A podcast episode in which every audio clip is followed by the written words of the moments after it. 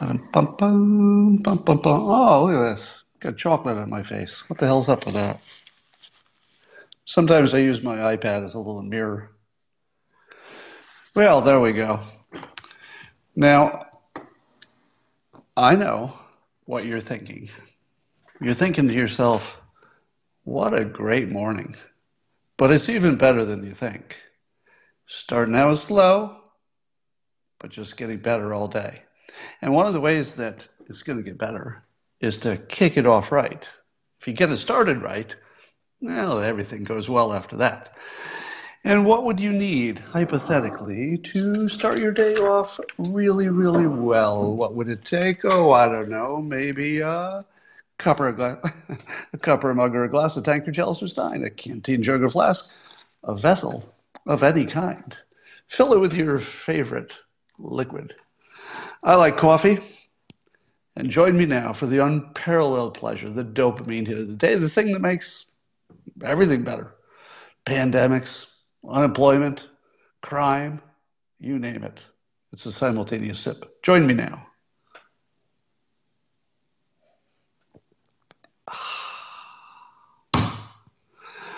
Wow. I don't know. Is it my imagination or does it get better every time? Think it does. So, um, story number one no one cares about athletes kneeling. Nobody gives a darn. Do you remember when Kaepernick uh, started off the, the kneeling thing? And it was a it was a big you know national story, and the president weighed in, and we couldn't stop talking about it. It's really different now, isn't it? It's almost like those are completely separate things.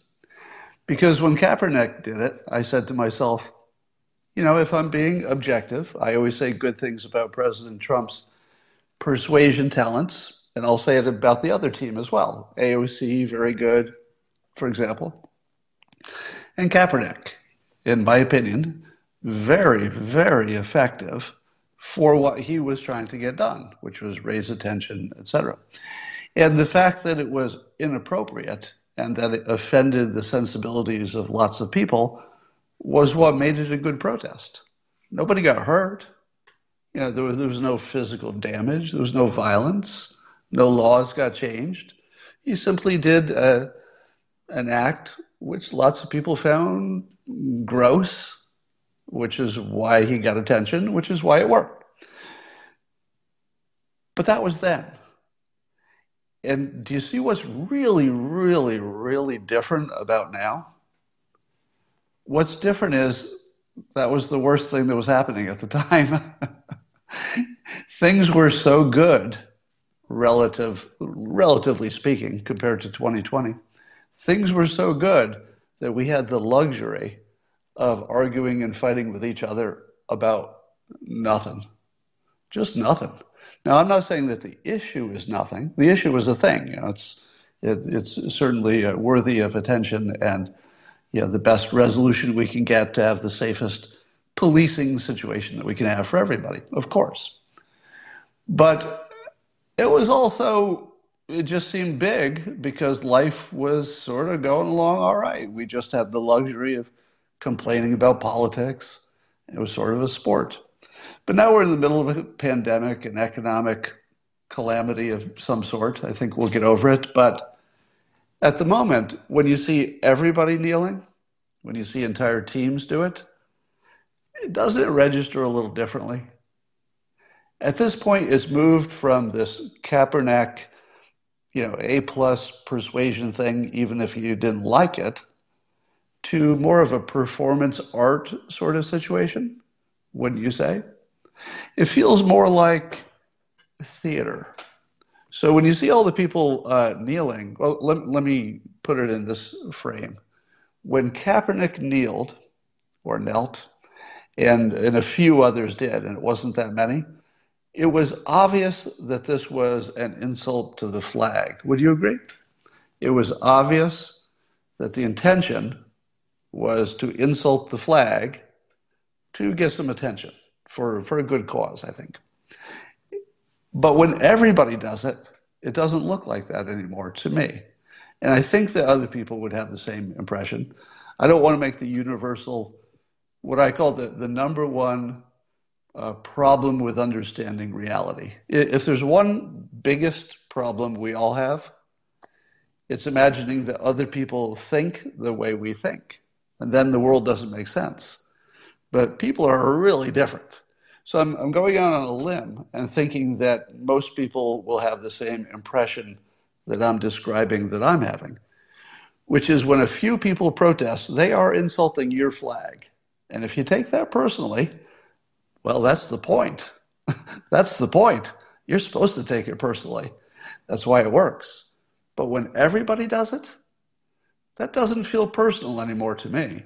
And it also, and here's the key, it doesn't feel aimed at the flag. It doesn't. It feels when everybody does it, because they're not activists, they're just people trying to, you know, get along and do do what they think is right and the best thing they can do, and get along with their teammates and not cause trouble. You know, it really is more about solidarity with the the point that there's something that needs to get fixed.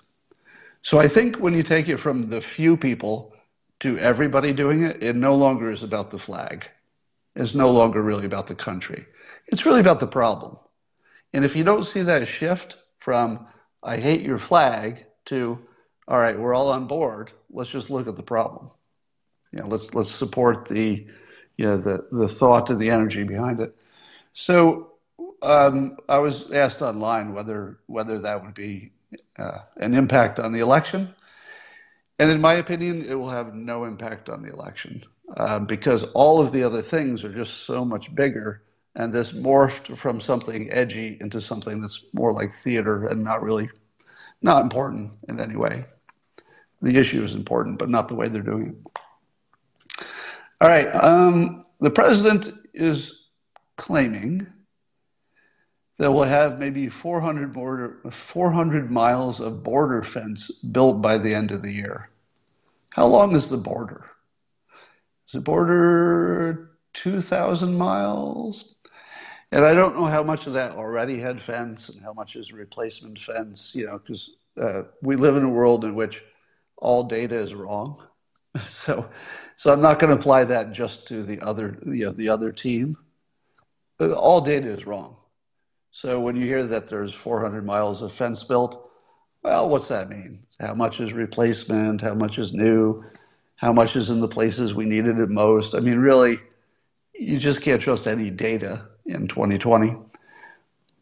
But it's a big number. Whatever it is, it's hundreds, hundreds of miles. And if I had to if I had to look at the president's performance toward his really I'd say his key campaign promise, which was border security. At the end, well, let's say by November, what are you going to think about it? Because here's, here's my take on it. The president has done maybe better than any president has ever done at saying, This is what I'm going to do, and then actually doing it. Um, you could argue that those things should not be done. That's what the Democrats would argue. But I think we're actually past the point with this president where people could legitimately say he promised he would do this, but he didn't do it. Now, I would say healthcare is still a, a big looming hole, and he's even done at least something with that with the pharmaceutical uh, stuff, and that could that could be huge actually.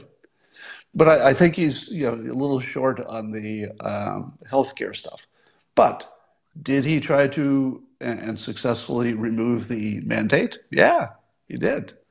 Did he try as hard as he could to end Obamacare, to, to turn it into something else? I think yes. So even when, when he maybe didn't get everything that you thought he wanted, such as uh, immigration and healthcare, it does look like he's he's taking big swings at it. It does look like the energy is there. It does look like the intention is there. there. There's nothing about any of these things that would suggest they were false promises. It looks like stuff he meant and stuff he's at least trying to do. Now, if you're uh, Ann Coulter, you're a bitter critic of his immigration stuff because it hasn't hasn't been completed. hasn't been done well enough. And that's true. But in November, who would you trust to get it done? Would you trust to get it done the one who doesn't want to do it, Biden? Or would you trust to get it done the one who did uh, some of it and is clearly interested and engaged and cares about it, etc.? And I think that's Trump. Now, I don't know if I've ever given my own opinions about immigration. I'm not sure I actually ever have in public. But let me give it to you this way I tend to look at things as systems and not goals. A goal would be stop immigration, stop illegal immigration. And you can see why somebody would want to do that.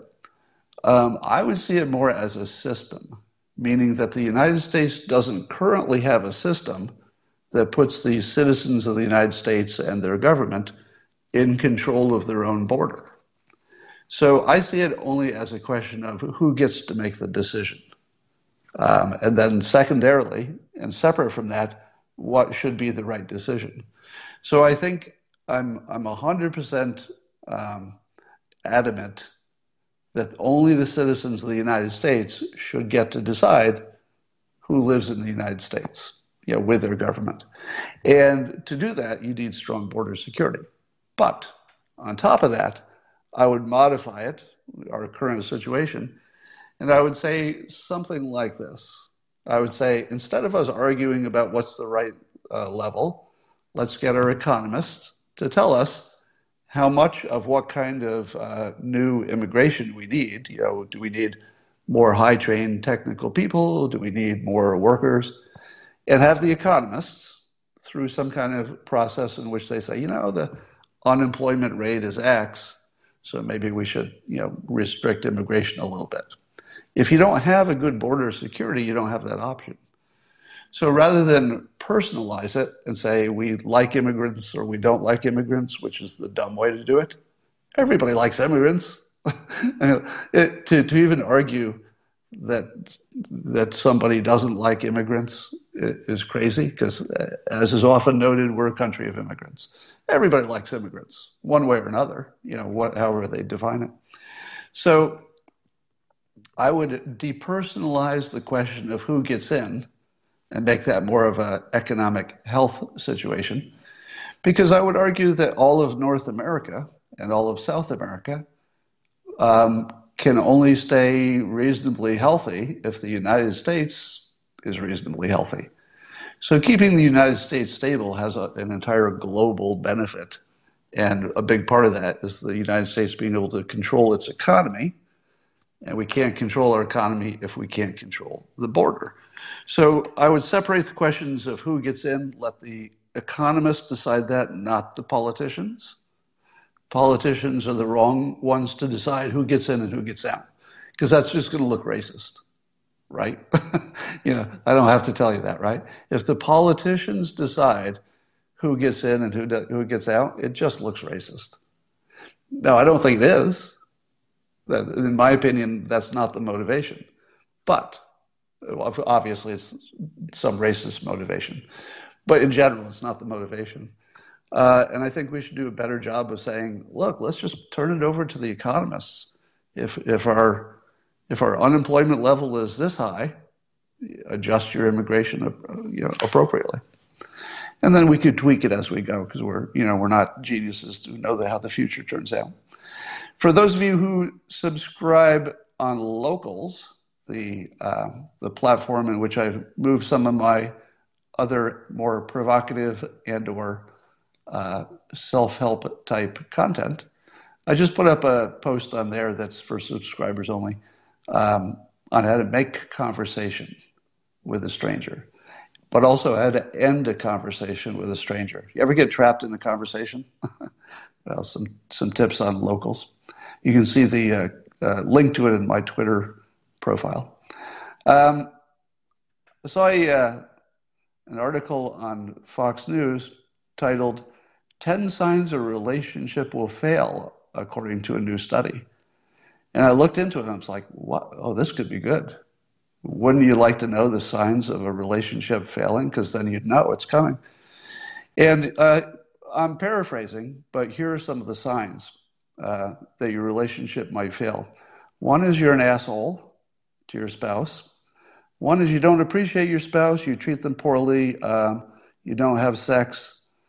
Well, those are just a few of the things. Uh, so I'm glad I, re- I read that article because until I found out those 10 signs of a re- relationship failing, I didn't know that if you mistreat your partner, it might be a bad sign. But, now I know. So I hope I've informed you. Don't be a jerk and show some appreciation, and maybe you can have a real relationship. Um, Dan Bongino, who I would say is well plugged into lots of stuff, has lots of sources, both on the right, obviously, but on the left, he tweeted this. Now, Bongino is one of those guys where um, if a random person said to you, I've been hearing X or Y say something, wouldn't you say to yourself, Did you? Did somebody really say that? Your, your anonymous friend said that? But I think Bongino is such a notorious straight shooter that when he says he's hearing something from people, that it's real people, that it actually happened. So he says uh, in a tweet today, not a joke and not hyperbole. I'm hearing from people close to the situation that Biden's cognitive decline is rapidly worsening and is becoming increasingly difficult to mask. Well, I think we knew that. Um, the Democrats are going to have to make a decision soon. Now, the interesting part about this is we've all been curious what the Democrats themselves are thinking because they're, they're putting up a pretty good front of pretending they don't see it, but you know they do see it. So haven't you had a great curiosity about how they talk about it privately? And you know, Dan Bongino's reporting that they're talking about it privately exactly the way you'd expect them to. All right. Um, as uh, David uh, Bartosko said on, uh, on Twitter today, yesterday, I think, he said, Can anyone honestly doubt journalism has lost its way? He refers to a new poll that showed that um, you know, the, the trust in various segments of society has really shifted lately. So the trust in healthcare has just gone through the roof. So, um, what the United States citizens think of our healthcare providers is is like almost maybe even beyond military at this point. So if you say what's our most trusted institution, I think you'd say the military probably. Uh, but healthcare workers are just looking really good because I mean they're frontline in the war. Why wouldn't they? So, but at the very uh, bottom of the list of who we trust, the the media has gone into deep negative territory to the point where I don't even know if you can call it news anymore, can you? Is it is it really even news? It doesn't feel like it doesn't feel like they're trying to make news anymore. Um, so I tweeted this today, and this will be your persuasion lesson for the day. So I'll, I'll tell you what I tweeted, and then I'll tell you what the technique is that's in it. I tweeted, Imagine how historians will judge Democrats for deciding that uh, hashtag Hollow Joe, that's my new name for him, was their best candidate. As crazy as it seems now, it will continue bloating in absurdity until it is one of the great American uh, WTF, you know, what the F stories of all time. So here's the technique, and there's some science behind this. Uh, and I'll refer to one study that I heard of long ago if you ask people to save for their retirement, they'll you know do do okay, but they won't do as well as they should. But if you take a person's current photograph and you digitally age it, so it's uh, what you might look like when you're in your say 70 years old, and then you show it to them and say, okay, this is you at age 70, and then you ask them to start saving for the retirement, they will save more because they they saw a picture of themselves in the future. So it is a general persuasion technique that if you can move somebody from the present, what they're looking at and thinking of right now, to an imaginary future, then you can prime them to head toward that future.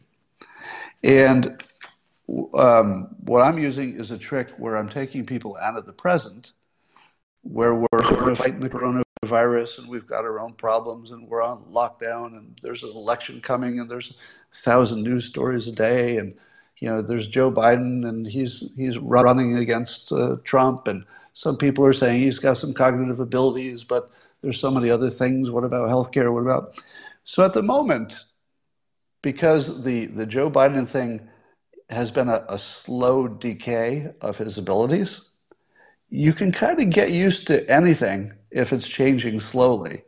So here we are sitting here um, in August 2020, and Joe Biden is clearly, he's just gone. You know, his, his brain has left the building in terms of, you know, being anywhere near capable of running the country. I mean, it's, it's, it's just absurd at this point. Now, if he had started this way, if the way he is in August 2020 was exactly the way he was one year ago, we wouldn't be here. You know we wouldn't. If if if he had already been a year ago where he is right now, we we wouldn't be talking about Joe Biden. He would have been, you know, nothing in the primaries and we'd be talking about somebody else. But it sort of snuck up on us. You know, it's like, yeah, there's 1% today. That's, you hardly notice. Tomorrow he's maybe he's one percent worse again, but you hardly notice. But now fast forward that to 20 years from now, and the historians are writing about it. What the hell are they going to say about this? Because if you get some distance from it, and this is another persuasion trick, you can actually ask people, for example, to to imagine rising above their situation as if they're leaving their body and they're they're getting higher and higher and they're looking down at the earth until the earth is just a little shrinking ball as they as they back up. And it, what it does is it changes your perspective from your your small little problems to some kind of a bigger picture. If you're looking at joe biden bigger picture from the future what the hell is that going to look like? Because in 20 years people are going to say unbelievably in 2020, one of the candidates was mentally incompetent, and the team that ran him knew it. They knew it, and they did it anyway. What's that going to look like in 20 years? Now, I know, to be fair, uh, wouldn't you say that the Democrats would have said something exactly like this about Trump before 2016? They would have said, ah, what are the historians going to say when you elected a reality TV, you know, salesman kind of a guy? You know, he barely was taking it seriously. What are they going to say? But of course, they were wrong because Trump actually got a whole bunch of stuff done. You know, judges and progress on the border and fighting ISIS and you know uh, decoupling with China, which is where it needed to end up. And and it looked like he, you know, we, I think he's going to end up as one of the, the, most, the most solid presidents of all time. I think, uh, especially if he gets a second term. I, I, think he'll be in the, he could be in the top five, you know, but it's going to take 20 years before anybody uh, is objective enough to say anything like that. And of course, he'd have to have a great next four years, but I think you might. Um, so that's your persuasion trick. Take take people into the imaginary future so that they can get some kind of a change in frame and perspective and then ask them to look back at it and what's it look like from the future. It's a good technique. Um, I noticed this morning that uh, President Trump retweeted something that I tweeted yesterday. And it, it, it's always, uh, there's some things that you can't actually get used to. And one of them is that you wake up and, and the president of the United States just retweeted you. It has happened a number of times now, but you never really get used to it. I don't think I want to. It's, uh, it, it's, uh, it's always just shocking to see how technology has made this, this big old planet so small that, you know, I, I can sit here in, in my room, you know, in, in uh, California, just tapping away with my thumbs on this little device. And next thing you know, the president of the United States in the White House or Air Force One or wherever the heck he is is looking at it, and then you know he's typing. it's just it's so wild to see how big the world is and how small it is at the same time. At least you know in my experience. Anyway, so here's the tweet that he retweeted. Um, it was the one uh, made by some outside um, group, and it was uh, seemed to be some kind of pro-Hispanic American group that was pro-Trump, or maybe they just made the commercial. I'm not sure. But it was the one in which uh, they talk about Biden being essentially a racist for not considering an Hispanic vice president. Now, technically, technically, Biden has never said that he would only pick a uh, black vice president.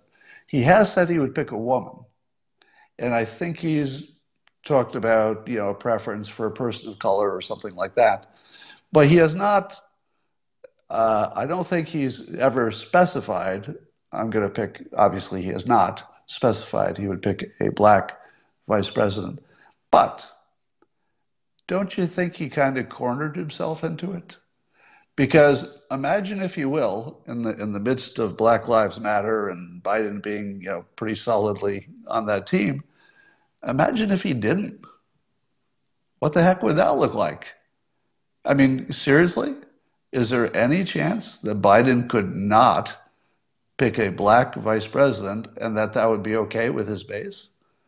I don't think so. I, I, think that although he has not specifically said he's going to do that, I don't know that he has an option. So whoever he picks, um, you know, the smart money still says Kamala Harris, but uh, I'm pretty sure it's going to be a woman, and I'm pretty sure that woman will be black. I don't know that he has an option at this point. He sort of limited himself. Um, but anyway, the, the, the tweet is devastating, not um, the campaign ad about being, him being racist against Hispanics. It's not the ad itself that's going to make that much difference. It was the idea. And here's the key uh, President Trump would be on shaky ground if he had said, just on his own, hey, Joe Biden, you're being kind of racist for excluding, you know, Hispanics or anybody else from your possible vice president picks.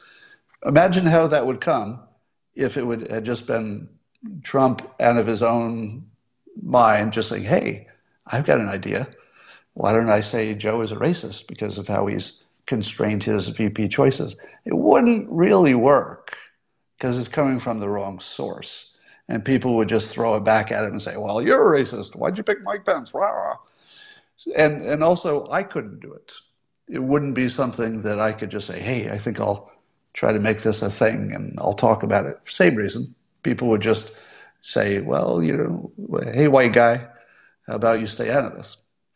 But if a group that, at least allegedly, looks like an Hispanic American group is talking about themselves, that's pretty powerful because it speaks to feelings. And these are kind of deep ones. If you feel that you're excluded from any kind of you know consideration, that's pretty powerful. And that is the sort of thing that moves the vote. You know, athletes kneeling before a game, that's not going to move a vote. You know, we're just so over that, and it's like I said, it's just theater. But if somebody tells you there's something that about you that you can't change, let's say your ethnicity, and we're going to limit your access because of it, I can tell you from experience that it doesn't make you feel good, and it would definitely change your vote. Um, why is it that I was so anti Hillary Clinton? Was it because I was so pro Trump? No. It was because Hillary Clinton said specifically that women were better than men at leadership. She said it directly. She also, you know, the deplorables thing. So the way I felt about her was intense dislike, which I don't have for Biden, not even a little bit. I have I have only concern for Biden. Uh, honestly, I have just concern for him. Um, so yeah, when you insult a group about by something they can't change, don't expect them to get over that. Um, I'm fascinated by the protest strategies both as how the, the protesters themselves are organizing and adjusting, and they're bringing their their leaf blowers, and you know they've they've got uh, a whole bunch of umbrella coordinated things. And even though it's all evil and unproductive, I'm still kind of impressed by anybody who's working on a, a system that works better. Uh, by analogy, whenever I hear a story about a serial killer who, who built an elaborate underground bunker and you know operated for years before getting caught, I always have two thoughts. Number one, oh my God, that's horrible for the victims, and you know you think about the victims and their family. But then the second thought I have very quickly is, wow, that guy's really industrious. That guy, that guy knows how to do his serial killing. Let me see, let me see a picture of that bunker. It seems pretty well designed. And I'm not proud of this, but it's just that I can't, you know, not look at technique. So I look at it when the, the protesters were being, let's say, effective in terms of the evil they were trying to perpetuate. But I also uh, am impressed when the law enforcement adjusts their tactics. And what I saw today was really interesting, which was the uh, a video of in Austin there were some protesters. I don't think it got uh, violent in Austin, but the protesters needed to be moved or disbanded. And the police used uh, uh, horses. So they used mounted police uh, officers on horses. Now, your first thought might be, well, Antifa will just, you know, spook the horses or, you know, slap the horses. And, you know, then you've got what kind of trouble does that cause? And, and why is a horse going to work when a person doesn't work? And and I realized Antifa probably really likes animals. Think about it. Don't you think that a whole lot of Antifa and a lot of the protesters in general, don't you think there are a lot of animal rights people in that group, just as a, a normal, you know, overlap with their politics? And I've got a feeling that the things the protesters would be willing to do to, let's say, federal agents, which would, might be a lot, what they would be willing to do with you know uniformed police officers might be pretty brutal, and uh, not might be, it is. We, we've witnessed the um, all the damage. Um, but would they hurt a horse? And when I watched, I watched how easily the horses, you know, because they came as a group when I watched how easily they moved the protesters back, I had to ask myself, is this one of the most brilliant things I've ever seen in my life? Is this so smart that the protesters, if they turned on the horses, you know, if any one of them tried to hurt a horse, what would the other protesters do to that protester? I feel like they'd stop them in a way that they wouldn't necessarily stop somebody from trying to hurt a police officer. I think they would try to stop somebody from hurting a horse. I don't know. And I also don't know how well trained those horses are. I assume they have a lot of training, but um, I'll just, I can't say that it's the best idea and that it could be expanded and used otherwhere, other places. That's to be determined. But I love, I love the thought of it, and I love the changing, shifting techniques. Way better than pepper spray if it works.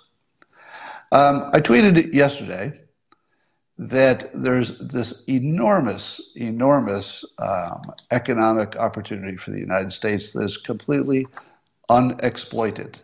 And I've been pushing on this for a while, but I, I like the way I finally came up with a way to frame it.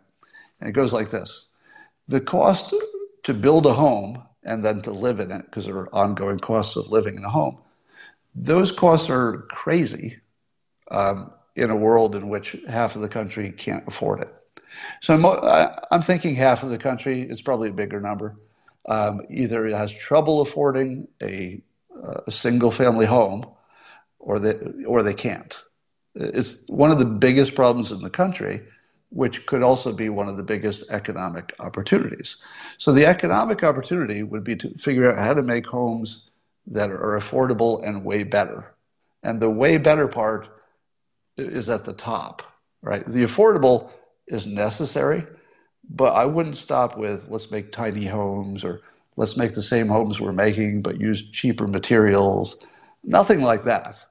I'm talking about a change that's as fundamental as moving from a landline phone to a smartphone, just skipping the flip phone, flip phone phase entirely. So our, our entire uh, building industry, you know, the residential building, sort of evolved, and I think it was mostly contractors and engineers and craftsmen and that sort of people. And, and it sort of evolved to be versions of what it's always been with just small improvements. And of course, that just gets more complicated, more, more building codes, more, more materials, more design, and, and it's just this crazy expensive stuff. But imagine, if you will, some company like uh, Amazon or a Google or an Apple, whoever is really good at design, spending a lot of time just designing, designing, testing, testing, testing, the way they would test a consumer product. You don't really do that with a house. Nobody builds a house, puts a family in it, checks in with them every week to see what worked and what didn't work, how happy they are, how they sleep, how productive they are, all the all the things that make you a happy person. There's nobody doing that. But with a consumer item like a, a phone or you know a lot of other items, there's plenty of testing. Well, I don't think in the housing industry, I think it's zero, and it shows. So we have this big, poorly made, poorly made in terms of how well it could be done in 2020 compared to how well it is being done. So we do an excellent job of building an old technology, the old kind of house. What would happen if you said, and this was the nature of the tweet, the, the tweet, was, was suppose the government said, we're going to make it a lot easier to rapidly prototype and rapidly test. And so if, if somebody wants to propose an area that they want to make, and I called it an experimental home zone, let's call it that, that uh, in that zone, that all of the building codes and regulations would be temporarily suspended. And any company that applied could then build a home, and, but they would still have to get it signed off by real engineers. So you don't want anybody, you know, some entrepreneur building a, a house out of hay bales and the family moves, moves in and it smothers them. So you need real engineers to say, yeah, as far as we can tell, this looks pretty safe. If you keep it to single family dwellings, and especially if it's one story, there's not really much risk of, of anybody moving in and getting hurt. Uh, and if it's entrepreneurs who want to try new building techniques, etc., there's a little more risk, but that's how anything moves forward with risk. So the idea, so here's the idea. Somebody says, Have you talked about Joe Rogan moving to Texas? That's old story. So here's the idea. I'm not pitching a specific kind of house. I'm not pitching that we should design it or build it with certain materials to any certain kind of standards. So I'm not talking about what the house looks like when it's done although that's fun and needs to be done. I'm talking about a system. At the moment, we don't have a system to rapidly iterate and test house designs.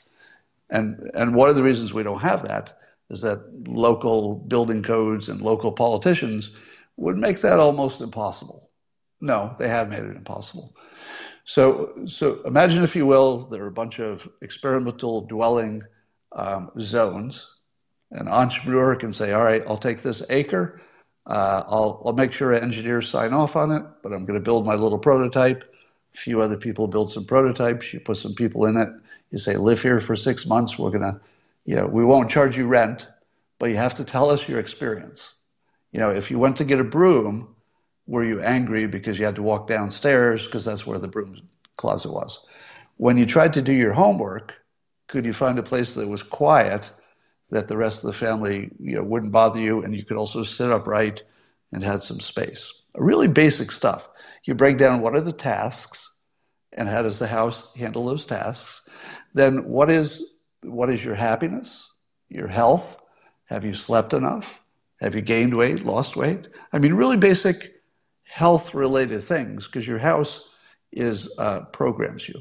And by the way, one of the reasons that I uh, I'm obsessed by house design and design in, in general, is that persuasion and design are really deeply overlapping fields. So my interest in persuasion um, overlaps with my interest in architecture and building because persuasion is largely ignored in that field, and it's the single biggest thing they should take care of, other than safety and cost, maybe, which is that you want to build it with the right light. How important is light? You know, if you've got a little vitamin D coming in and you've got some brightness, what does that do to your mood? I mean, it's completely trans, trans, transformational and probably doesn't add a lot to your house. You just have to orient it right, make sure that the sun is part of your solution. Uh, what about the feng shui, the, the size of the rooms, the shape of the rooms, the furniture uh, arrangement?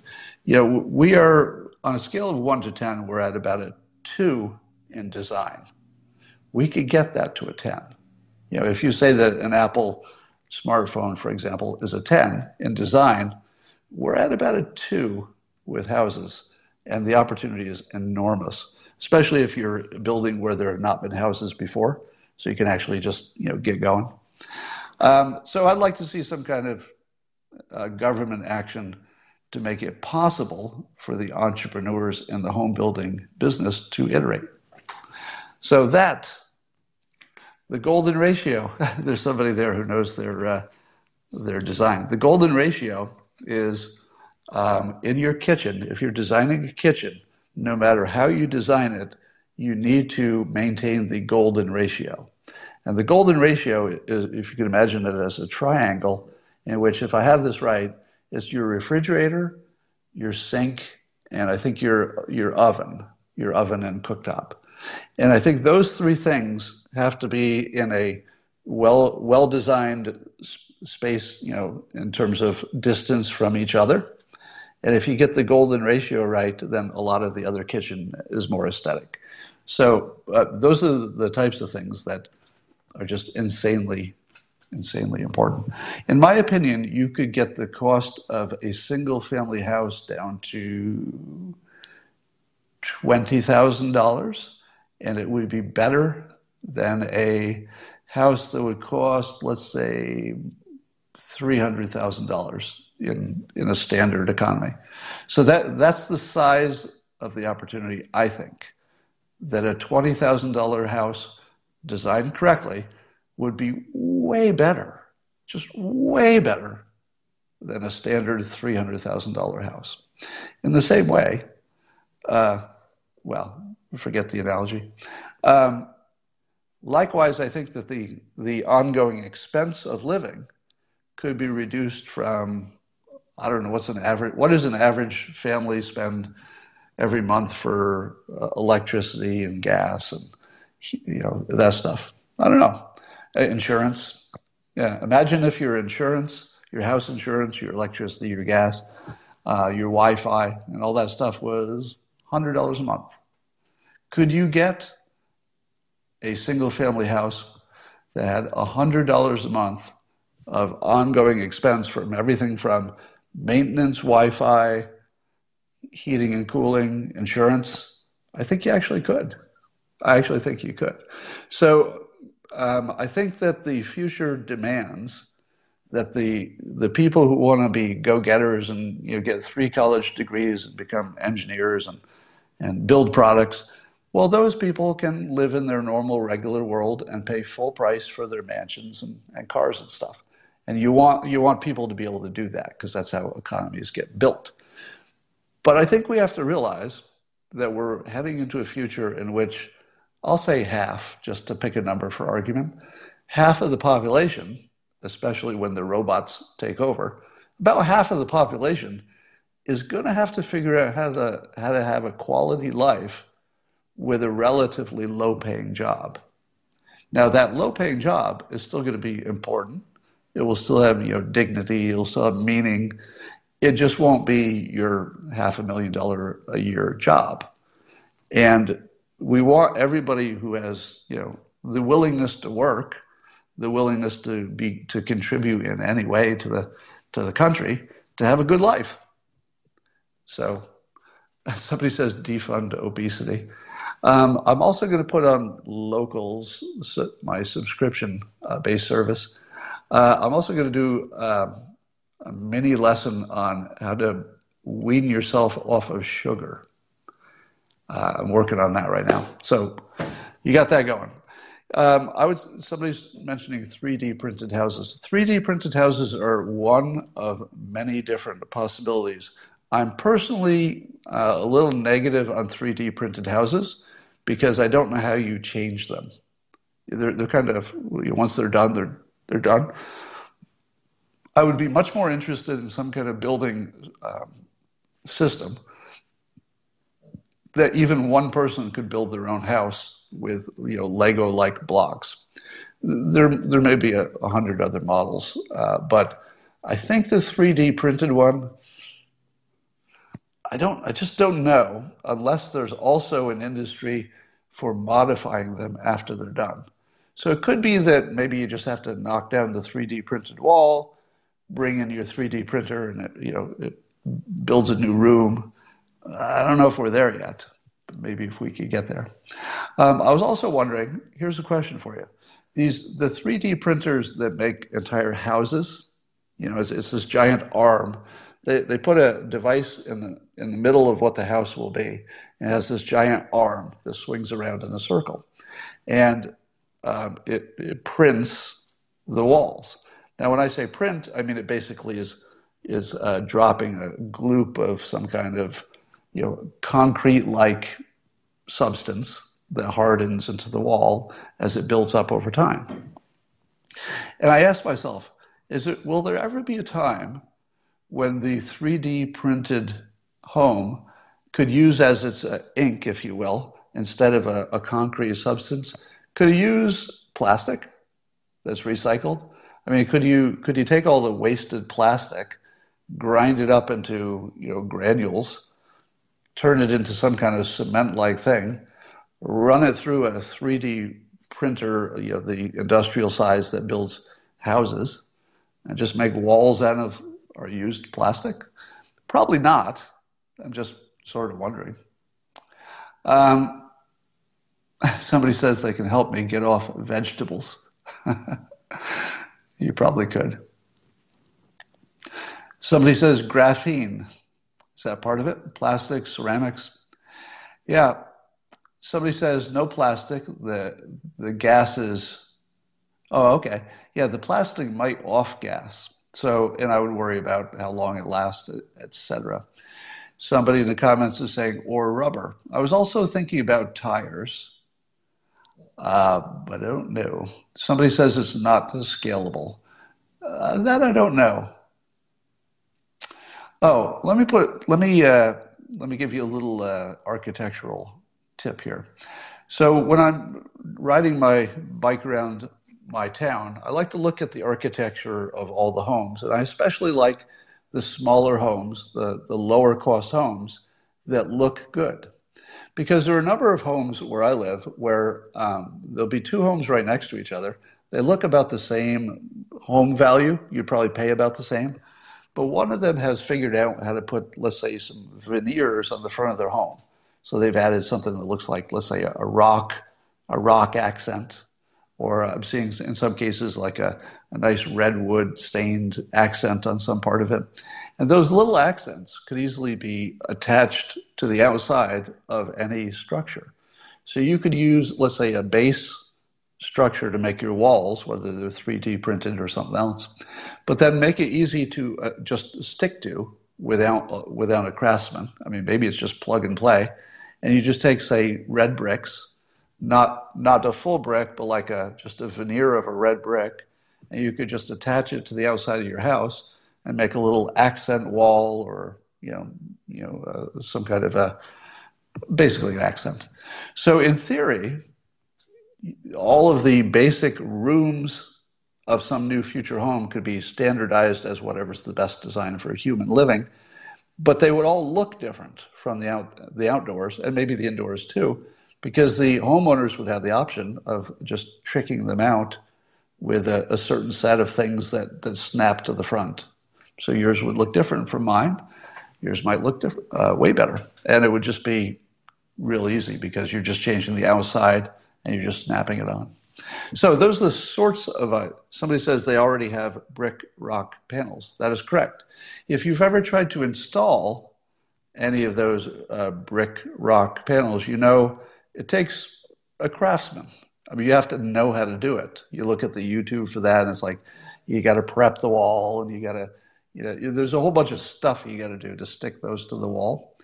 But what if the what if the wall just had two holes in it that were made for that, and you just walk up to it and go, and just just stick the brick on. uh, uh, you know, maybe you have to uh, affix it in some way that can be unaffixed. But what if you could change it? What, what if in the fall you could walk outside, remove all your brick accents from your, let's say, your accent wall, and put in rocks? I think I want rocks now. Why not?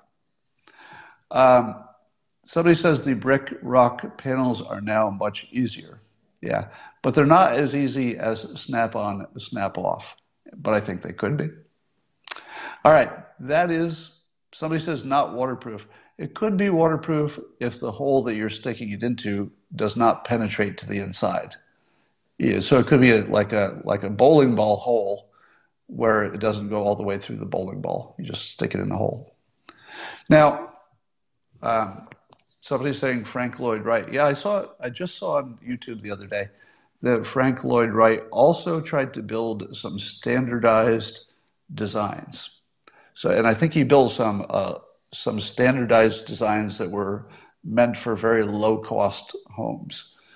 So there, there, are definitely a lot of people that have looked into it. All right. Um, I know that the the building stuff is not of interest to all of you. Some of you like the politics better, but I would argue that the building industry is such a big part, or could be even bigger part of our economy, that it's sort of all politics and that it would require politics to you know clear out the codes, the building codes, etc., so that something like this could be built. Um, and that is my idea for the day. Anybody else have any anything to say?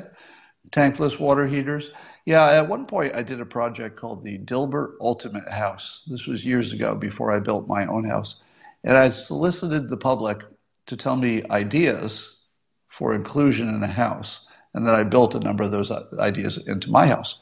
For example, when I built my house, because I got to you know design it myself, um, I built a special closet for my cat, uh, and it's off the laundry room. So if you know you're going to have pets, why not build a house that's optimized for a pet? So I've got a I've got an automatic dog door that goes down to a, a, fenced area with artificial turf. So my dog can let herself out anytime she wants, do her business. It's on artificial turf in a place that I don't have to look at too much. And I go clean it up at my leisure. And uh, if my cat wants to use her cat box, she has her own special closet.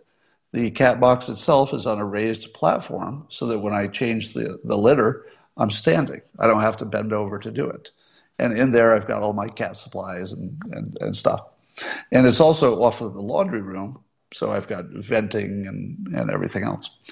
So eh, that's a very, very small example, but if you imagine how much people's lives are enhanced by pets, why wouldn't you build your house to accommodate your pet? It's such a big part of your experience. It's just obvious. I toured a house once that had a a dog washing station, some upscale house, and off uh, off of one of the rooms uh, near the I think it was outside the garage was like a sort of a special shower area just to wash your dog. And I thought, well, I don't know if I need that. But imagine if you did have some kind of a washing area in your garage. It wouldn't have to be a big garage, but just a little little outdoor sink or washing area. How, how, how amazingly useful would that be? All right. Um, maybe I'll do a special Periscope on just on home stuff. I'm actually thinking of going around my home with my video camera and just photographing things that worked and things that didn't work to get people thinking about this stuff. All right. Does Snickers have her own smoking lounge? Not yet. Somebody says, crazy white folks. You're not wrong. Um, yeah, we're, we're not going to talk about hydroxychloroquine today. when is Kristina going to take you up for a flight? so, uh, my wife, Kristina, is taking uh, acrobatic flying lessons. So, uh, last several days, and, and uh, she'll be up there today. She'll be up there, and she'll be in the air in about two hours. Uh, she's she's literally doing you know barrel rolls and, and, figure eights over the house here, so she's having a great time learning to uh, to fly uh, the small planes for now. Um, let's talk about why you won't have Kent Heckenlively on, or why I wouldn't have Shiva on. Yes, let me talk about that. So I've developed a rule, and it goes like this: I don't want to have ever, ever uh, anybody on my periscopes who is an expert without the counter expert, unless, and there's only one exception. The exception is I think I know enough that I can ask the right questions. What you don't want, and what would serve you really, really poorly, and would be a great disservice, is for me to put Kent Heckenlively on just by himself. Now, that has nothing to do with what he says right? Has nothing to do with whether he's right, has nothing to do with whether he's wrong, has only to do with the fact that if you wanted to mislead people, that's the way you do it. You would bring on one expert, let them talk, and that's it. There's nothing that could be less healthy for understanding and educating and seeing the big picture than me bringing on one expert whose expertise I can't penetrate enough to ask the right questions. So Dr. Shiva is one of those. Is he right? Is he wrong? How would I know? I don't have any expertise that would, would guide me in that area. You do not want me or anybody else to have one expert on unless you can also ask the right questions. And I can't. So the Heckenlively stuff, suppose he came on, suppose he said a bunch of things that sounded true to you and true to me. Is that good? No, that would be very, very bad because you wouldn't know if there's another argument, you know, a, a counterpoint. Without that, I'm not going to do that. All right. And I'm going to try to be uh, really, really strict about that because it's one of the biggest problems in the world. And I don't want to be perpetuating it. Every time you turn on the television, you're seeing that one expert giving you a bunch of BS. If it's on CNN, they're spinning it one way. If it's on Fox, they're spinning it the other way. But you don't see both. You don't see the two of them with enough time to you know have them work it out. So I, I'm just not going to be. oh my God! Oh, somebody just said in the comments, have Dr. Simone Gold on. Listen to me please, does this not make sense? Am I not clear that I'm not going to have one expert on, that I don't know enough to ask the right questions? Now, you could argue that maybe with hydroxychloroquine, I could ask the right questions, but I already know what she said. And, our, and I've already, you know, I've tweeted things like that a million times. So, uh, so while I believe that she would be a compelling guest. I will not have her on without the counterpoint, period. All right. Um, the last thing I'm going to leave you with is I cannot tell you how happy I am um, about my recent surgery on my sinuses. Completely life altering uh, improvement. And uh, I, I just wake up happy, you know, just feeling good about the world. I've never felt this good, actually. Uh, can I have uh, Greg Gutfeld on? Well, you know, I do want to have him on. I need to schedule that. Um, I need to have him on to talk about his book, The Plus, which apparently was just screaming up the the uh, the bestseller charts. I think hit number five or something. Just just crazy. President President Trump tweeted it. So I'll try to get Greg on um, whenever he's available, you know, based on his schedule. Uh, by the way, Greg is working on for his book tour. Uh, since you can't do the in-person thing that you normally would do, I believe he's actually working on uh, a an outdoor drive-in theater event where people will drive up he'll be up on some stage or presented on screen as well, I guess. And uh, that is a really fun idea. So we'll, maybe we'll get pictures from that. All right. So that's it for me. And I will talk to you later.